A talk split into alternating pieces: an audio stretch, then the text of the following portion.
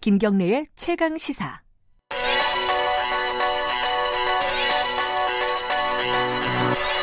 최강 시사 김수민의 눈. 네, 김수민의 눈 김수민 평론가 나와 계십니다. 안녕하세요. 어, 안녕하십니까. 뭐예요? 김무성입니다. 아유 갑자기 김문성으로 네. 시작하셨습니까? 아, 오늘 만우절이라서 아, 뭐 정치적인 의도가 있는 건가요? 없습니다.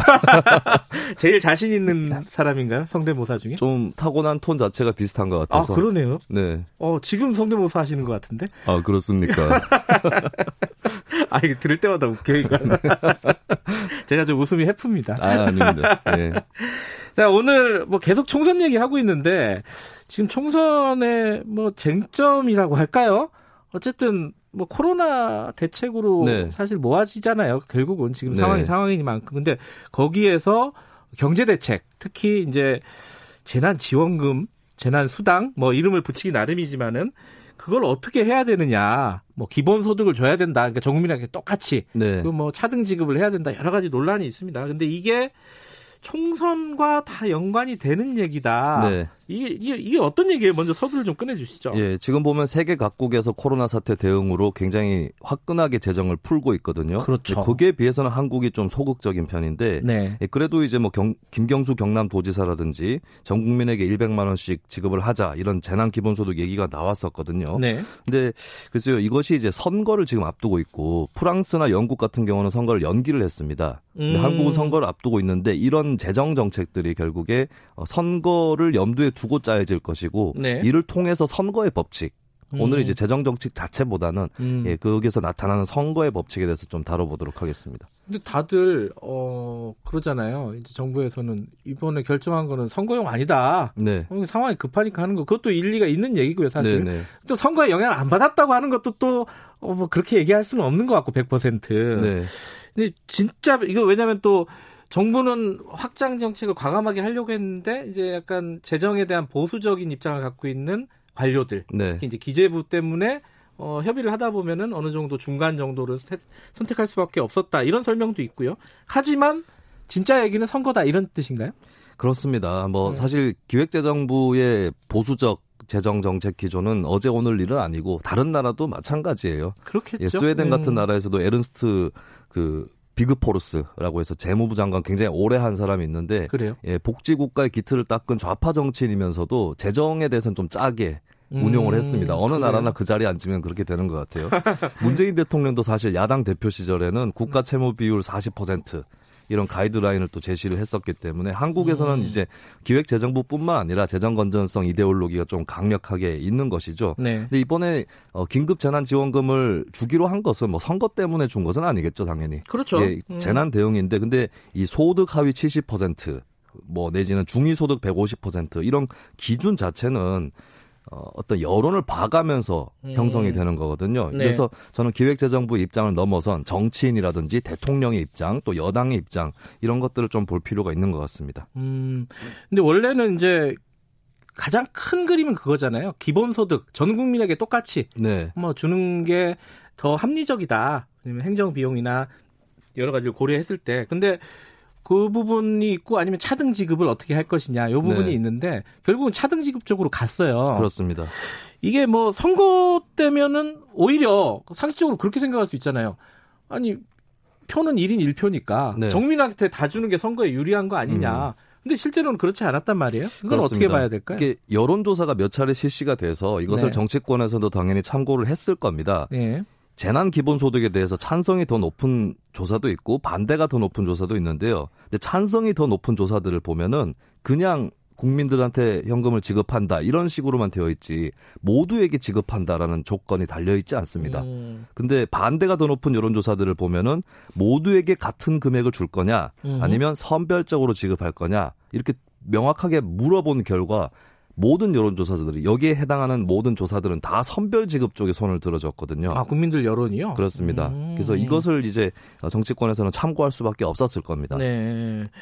근데 이게 그 선거 때 뭐가 유리할까? 물론 왜냐하면 이제 하긴 하되 어차피 해야 되는 거니까 하긴 네. 하되 어떤 방식을 취할까 좀 고민할 필요가 있잖아요. 근데 네. 다 선거니까 당연히 뭐가 유리할까 이거는 좀 쉬운 선택지는 아닐 것 같은데요. 어떻습니까? 경향을 보면 일단 만약에 재난 기본소득을 보편적으로 지급을 했을 경우에 네. 나중에 효과를 보거나 해- 해서 뭐 찬성이 다시 올라간다거나 네. 이런 경우는 있을 수 있겠죠. 하지만 선거가 4월 15일 그렇게 얼마 남지 않았습니다. 2주 2주가 채 안 남았죠. 그렇습니다. 2주 남았네 딱 그죠. 예, 그리고 오히려 그 사이에 어 시간이 충분히 확보가 되지 않았기 때문에 선심성이다라고 하는 비판은 그대로 들을 여지가 또 있는 것이고요. 네. 그리고 이제 예를 들면 이게 뭐 찬반이 비슷하게 나타나는 것도 아니고 네. SBS가 입소스에 의뢰해서 조사를 한 게 있습니다. 2000 어, 올해 이제 28일, 29일 지난 28, 29일에 성인 남녀 1,001명한테 조사를 했는데 네. 모든 국민한테 지급하자가 37.4%가 나왔고요. 네. 특정 계층에 집중 지원하자가 59.5%가 나왔습니다. 네. 이 참고로 이제 응답률은 17.6%의 유무선 전화 면접 조사였고요. 표본 오차는 95% 신뢰 수준의 플러스 마이너스 3.1% 포인트였는데 네.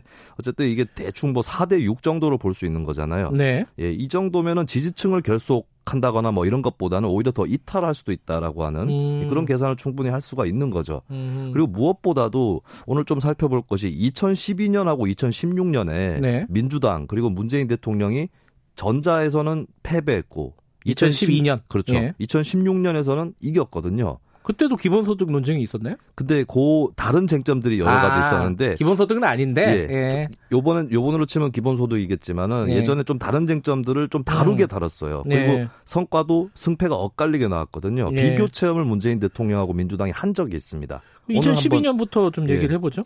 2012년 같은 경우는 이명박 정권 심판 이게 가장 음. 민주당의 메인 슬로건이었다고 볼 수 있고 그 과정에서 야권 연대를 도모를 했고 네. 통합진보당하고 정책 협상도 하고 후보 단일화도 했거든요. 네. 이 과정에서 이제 한미 FTA 하고 제주 해군 기지 이런 사안들에 대해서 재검토하겠다. 그러니까 음. 과거에 민주당의 그 노무현 정부 입장하고 또 다른 것이죠. 음흠. 그렇게 입장을 피력을 했는데 근데 민주당 지지층 중에서는 한미 FTA나 제주 해군 기지에 찬성하는 사람도 있었던 거고 음. 또 중도층, 무당층, 스윙보터 이쪽에서도 찬성파들이 어, 다수가 있었기 때문에 이런 쟁점에서 오히려 좀 지지층은 결속을 했다고 치더라도 외연 확장이 안 된 그런 측면이 2012년 총선에서 있었던 것이죠. 음, 좀 왼쪽으로 갔었군요 그때는. 그죠? 네. 예. 근데 이게 그냥 왼쪽으로 가가지고 중간이 비었다라고만 설명할 수 없는 게 예.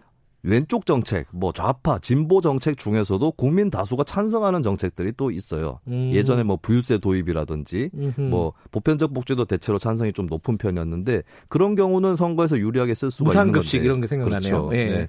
그런 경우는 좀 유리하게 쓸 수가 있는데 이제 2012년 같은 경우는 좀 어, 자기 지지층 일부조차도 반대하는 아. 예, 그런 정책으로 좀 결집을 했다가 예, 외연 확장에 실패를 한 것이죠. 선거 공학적으로만 보면 실패한 전략이겠네요. 그죠? 그때. 네, 그렇습니다. 그때. 그러니까 이- 제가 지금 음. 말씀드리는 거는 민주당이 어떻게 했었어야 한다, 얻은 것이 옳다 이 얘기를 드리는 건 아니고요. 그렇죠. 네, 예, 선거 전략으로 음, 얘기를 드리는 겁니다. 2016년은 그럼 뭐가 달랐습니까? 2016년 같은 경우는 이미 한미 FTA하고 제주 해군 기지는 비가역적인 옛 이슈가 되어버려서 뭐 4년 전이니까요. 예, 더 이상 예. 쟁점이 안 됐었고요. 이때도 또 안보 이슈가 몇 가지가 터졌는데 음. 2016년 총선 앞두고 북한에서 핵실험을 했죠. 아, 예, 예, 그리고 예. 박근혜 정부에서 개성공단 폐쇄 조치를 내립니다. 음흠. 또 사드를 배치한다 만다 이런 얘기까지 나왔거든요. 네. 이게 보통 때 민주당 같았으면 그 전 같았으면 북한 핵실험은 나쁜데 개성공단은 그래도 계속 해야 되고 사드 배치는 여러 우려가 있다 뭐 네. 음. 이런 얘기를 했을 건데 이때는 하지 않았어요. 2016년 총선에서 민주당에서 하지 않았고 오히려 김종인 당시 비대위원장이 저러다가 북한이 괴멸될 수도 있다. 어. 예. 근데 괴멸시키겠다는 아니었지만 그때 김정은 위원장 민주당에 있었던 거죠. 그렇죠. 예, 예, 그렇죠. 헷갈리면 안 됩니다. 예, 그때는 네. 이거. 파란색 옷을 입고 계셨는데 예. 그 북한을 괴멸시키겠다나 아닌데 괴멸이란 말 자체가 굉장히 워딩이 세고 그렇죠. 래서어 민주당이 북한 이슈를 저렇게 다루네라고 하는 의외의 반응들이 또 나왔었습니다. 아, 이게 김종인 위원장이 안보 이슈는 여당한테 유리하다. 이런 음. 아. 것을 철칙으로 갖고 있는 사람이거든요. 그래서 거기에 넘어가지 않겠다. 아하. 예, 그냥 스킵하겠다. 이런 의지를 내, 내비친 거죠, 그러니까 당시에. 북한이 괴멸될 수도 있다 이 한마디 던져놓고 그냥 예. 다른 이슈로 넘어가 버린 거거든요. 그렇죠. 어, 그런 전략이었구나. 근데 이제 당연히 당시에 그런 어떤 적극적인 안보 이슈에 대한 입장을 표명하지 않는 게 민주당이 네. 지지층들 입장에서 보면은 아니 그 김대중 정, DJ 정부 때부터 추진해 왔던 햇볕 정책을 민주당이 포기하는 건가? 이런 의구심을 가질 만도 하지 않았을까요? 예. 근데 이제 이것뿐만 아니라 테러법 같은 경우도 당시 쟁점이었습니다. 예. 국회에서 필리버스터까지 하면서 네. 쟁점이 형성이 됐는데 처음에 민주당에서 필리버스터를 시작하기는 했지만 스스로 접어버렸어요. 그랬나요? 이것도 음. 여론조사에서 찬반이 팽팽하게 나왔거든요. 음흠. 그래서 여기에 계속 매달려 있다가는 오히려 여당한테 유리한 고지를 줄 수도 있겠다. 음흠. 어, 새누리당은 특히 국회가 박근혜 정부의 발목을 잡고 있다 이런 프레임을 당시에 쓰고 있었고 음흠. 심지어 선거 현수막에도 뛰어라 국회야 뭐 이런 게 나왔었거든요. 아, 그래요? 네, 국회 탓을 하는 그런 프레임이었고 음. 결국에는 실패하긴 했는데 오히려 이제 계속 필리버스터를 하게 될 경우에는 그런 프레임에 힘을 줄 수 있다라고 하는 예, 그런 그 계산을 했던 거고 당시에 필리버스터 중단할 때 지지층에서 반발을 했어요. 음. 하지만 결국 선거에 들어가니까 민주당을 밀어주는 그 그러니까 2000 방향으로 간 거죠. 12년과 다르게 2016년은 어, 자기들에게 불리한 혹은 뭐 유리하지 않은 이슈들은 좀 스킵해버리는 그런 네. 전략을 써버린 쓴 거군요. 그래서 그렇죠. 조금이라도 방해가 될 것 같으면 음, 음. 네. 그- 그렇다면은 그걸로 따지자면은 지금 아까 여론조사도 말씀해주셨지만은 네. 기본소득 전 국민에게 똑같이 주는 그런 기본소득 얘기는 민주당에서 안 꺼낼 가능성이 높겠네요. 그렇습니다. 일- 일단은 그 단체장들 박원순, 네. 이재명, 김경수 이 단체장들이 많이 꺼내 가지고 네, 지지층 또 결속을 시키고 여론 또 떠봤던 거죠. 네, 그리고 이제 이게 양동 작전이다. 저는 그렇게 봅니다. 양동? 의도했든 안 했든 간에 예. 정치인들은 기본소득 논의를 계속하고 네. 정부에서는 조금 버티다가 음. 선별적으로 하는 쪽으로 네. 이런 식으로 함으로써 예를 들면은 이제 기본소득을 실시해 버린다고 했을 때는 지지층 중에서도 나는 이건 별론데 음. 선별 지원이 나은데 하는 사람들이 이탈할 수 있는 건데 안 한다고 했을 때에도 지지층 중에서 기본소득 찬성파들도 어쩔 수 없이 음흠. 지지하는 정당이 하기 때문에 네. 그렇다고 미래통합당을 지지한다거나 이렇게 네. 할 수는 없는 것이겠죠. 그래서 그거- 한쪽은 지지층을 묶어두고 한쪽에서는 어, 더 이상 이탈을 막고 뭐 음흠. 이런 식으로 또 플레이를 여당과 정부가 분담하고 있다라고 보여집니다. 그럼 민주당은 그런데 아까 우리 김종인 위원장 얘기하지 않았습니까? 그때는 파란 옷을 입고 계셨는데 지금 빨간 옷, 아 핑크 네. 분홍세 얘기죠. 아, 핑크색 옷을 입고 있는 네. 김종인 대표는 이번에는 그러면 어떤 전략을 쓸까요? 그러니까 예. 김종인 전 대표는 이번에도 예. 안보 이슈라든가 이쪽으로는 건드리지 않을 겁니다. 이건 여당에게 유리하다. 예, 뭐 아. 한일 이슈라든지 남북 이슈라든지 한미 이슈라든지 이것보다는 철저히 이번에도 경제 중심으로 음. 승부를 할 것이고 그렇기 때문에 이번에 선대위원장으로 등판을 하면서 등판하자마자 재정 지원에 대한 얘기부터 꺼낸 것이죠. 예, 음. 그러면서 이제 어 그리고 이제 황교안 대표라든가 이쪽 인사들을 다 지역구 선거에 몰입을 할 것이고 음. 이제 그 대놓고 메시지 사령탑 노릇을 하는 것은 음. 김종인 원톱 체제로 철저하게 갈 것입니다. 그러면서 이제 쟁- 쟁점 형성들을 어 그럼 뭐 돈을 주느냐 마느냐 이런 쟁점이 아니라 네. 어떻게 주느냐 돈을 어떻게 마련하느냐 이쪽으로 좀 쟁점을 빼서 그러니까 본인도 이제 얘기하기로는 뭐 원래 있던 재정들을 전용하겠다 이런 식으로 해서 또 다른 프레임 형성을 시도하는 것이죠 그렇죠. 그게 쉽- 현실적으로 쉽지가 않은데도 그런 얘기를 꺼내는 이유가 있겠죠. 야당이기 때문입니다 결국에 그렇죠. 예, 야당이기 때문에 어, 더 편한 얘기들을 할 수가 예. 있는 거죠. 아니 그 그리고 증세라든지 또 부채 뭐 해가지고 한다는 것은 어, 할 수 없는 얘기니까 그러면 예. 정부에서 어떻게든 빼봐라 이런 식으로 또 요구하는 거겠죠. 야당 지금 입장에서 정부에서 9조 원도 전용하기가 그렇게 만만치 않을 것 같은데 네. 100조를 전용한다는 게 김정은 위원장이 네 그렇죠. 현실적으로는 사- 사실 어려운 얘기인데 그렇습니다. 예, 야당이기 때문에 꺼낸다.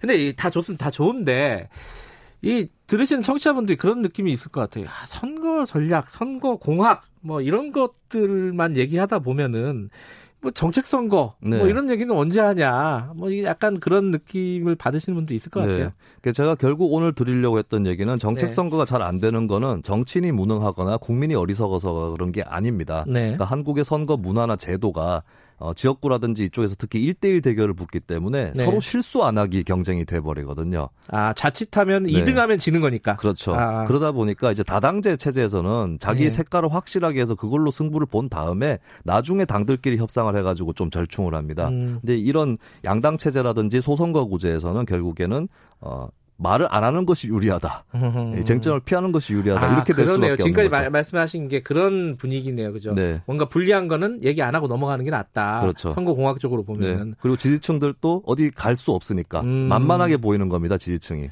근데 다당제 하자고 선거법 바꿨더니 이 모양 이 꼴이 됐잖아요. 아, 그렇습니다. 이거 어떻게 해? 이 문제는 또 계속해서 논의를 해야 예, 되겠죠. 뭐 다음에 한번 이 얘기도 좀 해봐야 될 것 같습니다. 자, 오늘 말씀 감사합니다. 고맙습니다. 김수민의 눈이었고요. 김경래 최강 시사 듣고 계신 지금 시각은 8시 45분입니다.